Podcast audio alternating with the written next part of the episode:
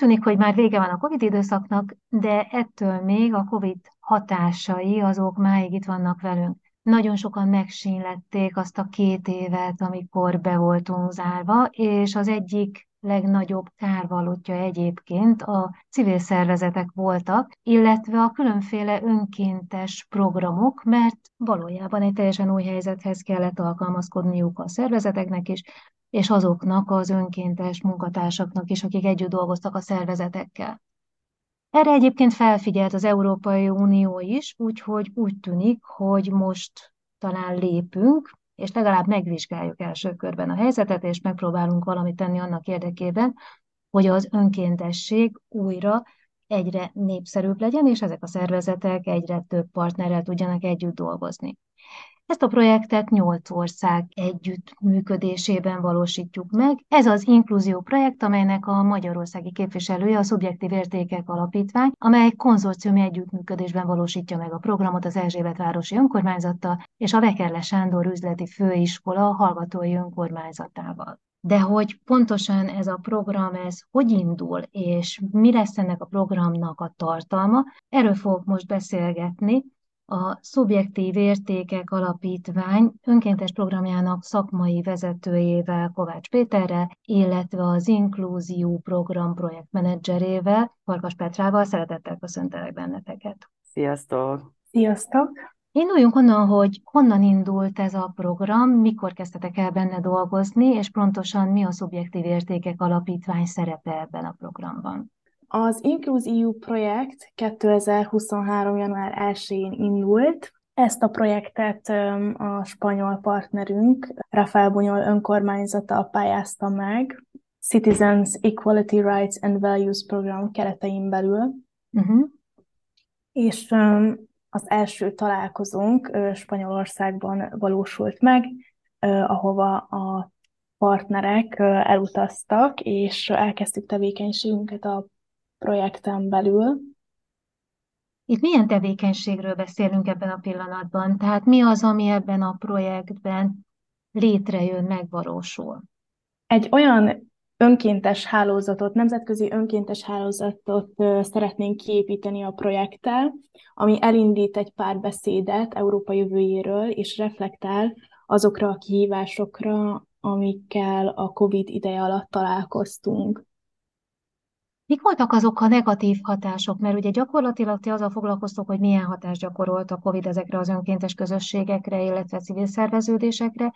Mik voltak azok a legfőbb negatív hatások, amikkel foglalkoztok, vagy amikre fényderítettetek, illetve hogy volt-e bármilyen pozitív hatása is ennek?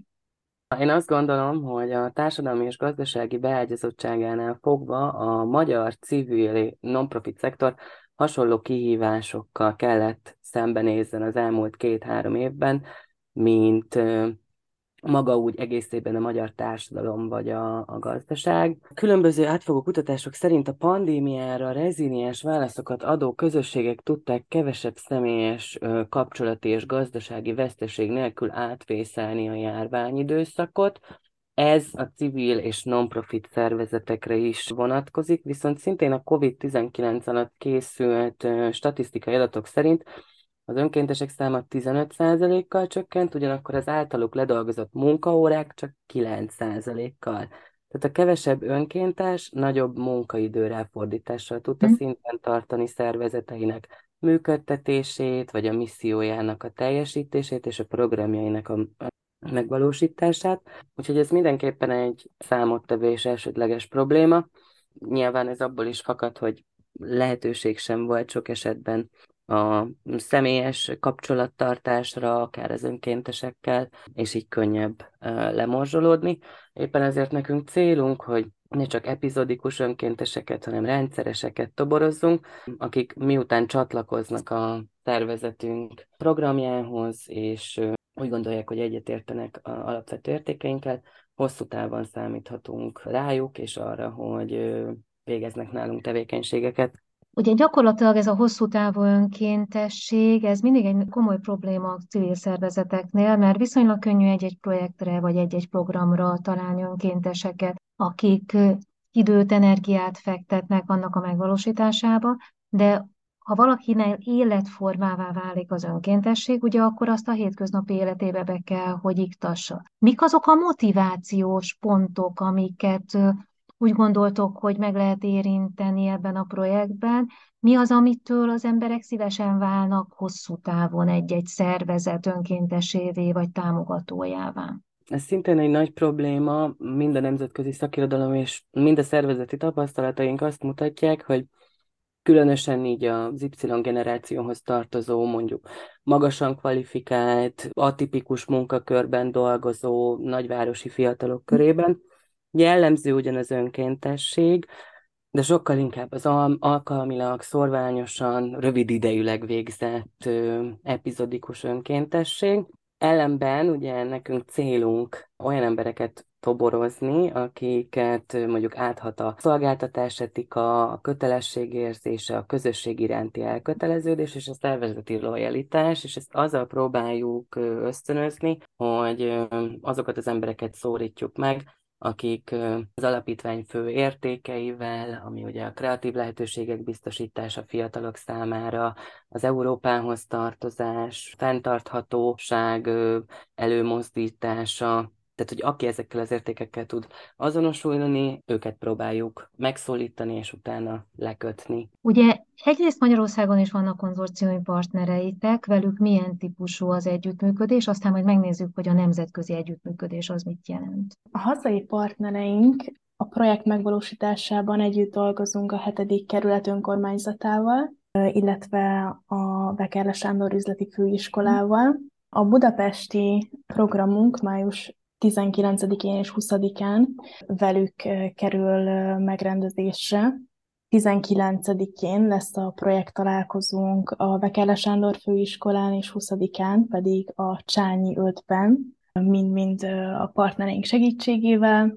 Személyesen részt vesz majd a 19-i megnyitón Niedermüller Péter polgármester úr is, és mi fog történni egyébként? Mert azt látom, hogy ez egy egész napos program. Kiket vártok? Mi ennek a lényege? Mi fog történni? Rengeteg minden fog történni ezen a két napon. Lesznek szakmai előadásaink, projekt témájára reflektálva, illetve célunk, hogy bemutassuk a magyar kultúrát is a külföldi nemzetközi partnereinknek, tulajdonképpen egy ilyen 10-12 órás programot tervezünk, mint 19-ére, mint 20-ára.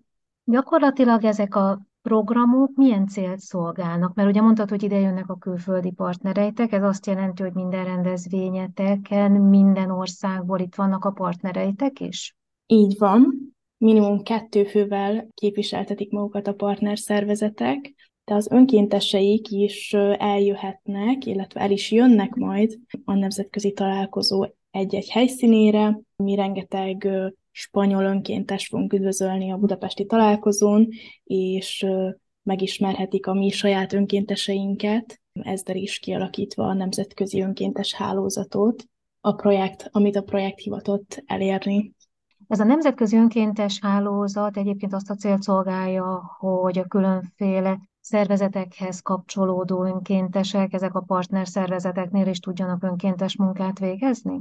Részben igen, és én ennek kimondottan örülök, különösen a COVID után, ami a leginkább a személyes szolgáltatást nyújtó szervezeteket érintette szerintem, és ezért örülök, hogy ilyen szervezetekkel mhm. kerülhettünk partnerségi kapcsolatba, hiszen a pandémia szerintem egyfajta versenyhelyzetet is teremtett itt a civil non-profit szektorban, tehát hogy azok a szervezetek, amelyeknek mondjuk az anyagi és a foglalkoztatási bázisa lehetővé tette, hogy mondjuk átálljanak az online önkéntesség különböző formáinak alkalmazására, azok meg tudták tartani, sőt, egyes esetekben még növelni is tudták az önkénteseinek számát, azért kialakult egy ilyen duális helyzet a hazai civil szektorban, és ugyanez figyelhető meg nemzetközi szintéren, és most ebben az együttműködésben nemzetközileg is civil szervezetek és városvezetések, önkormányzatok kerültek bevonásra, és így talán együtt valahogy túllendülhetünk ezen, és egymás önkéntes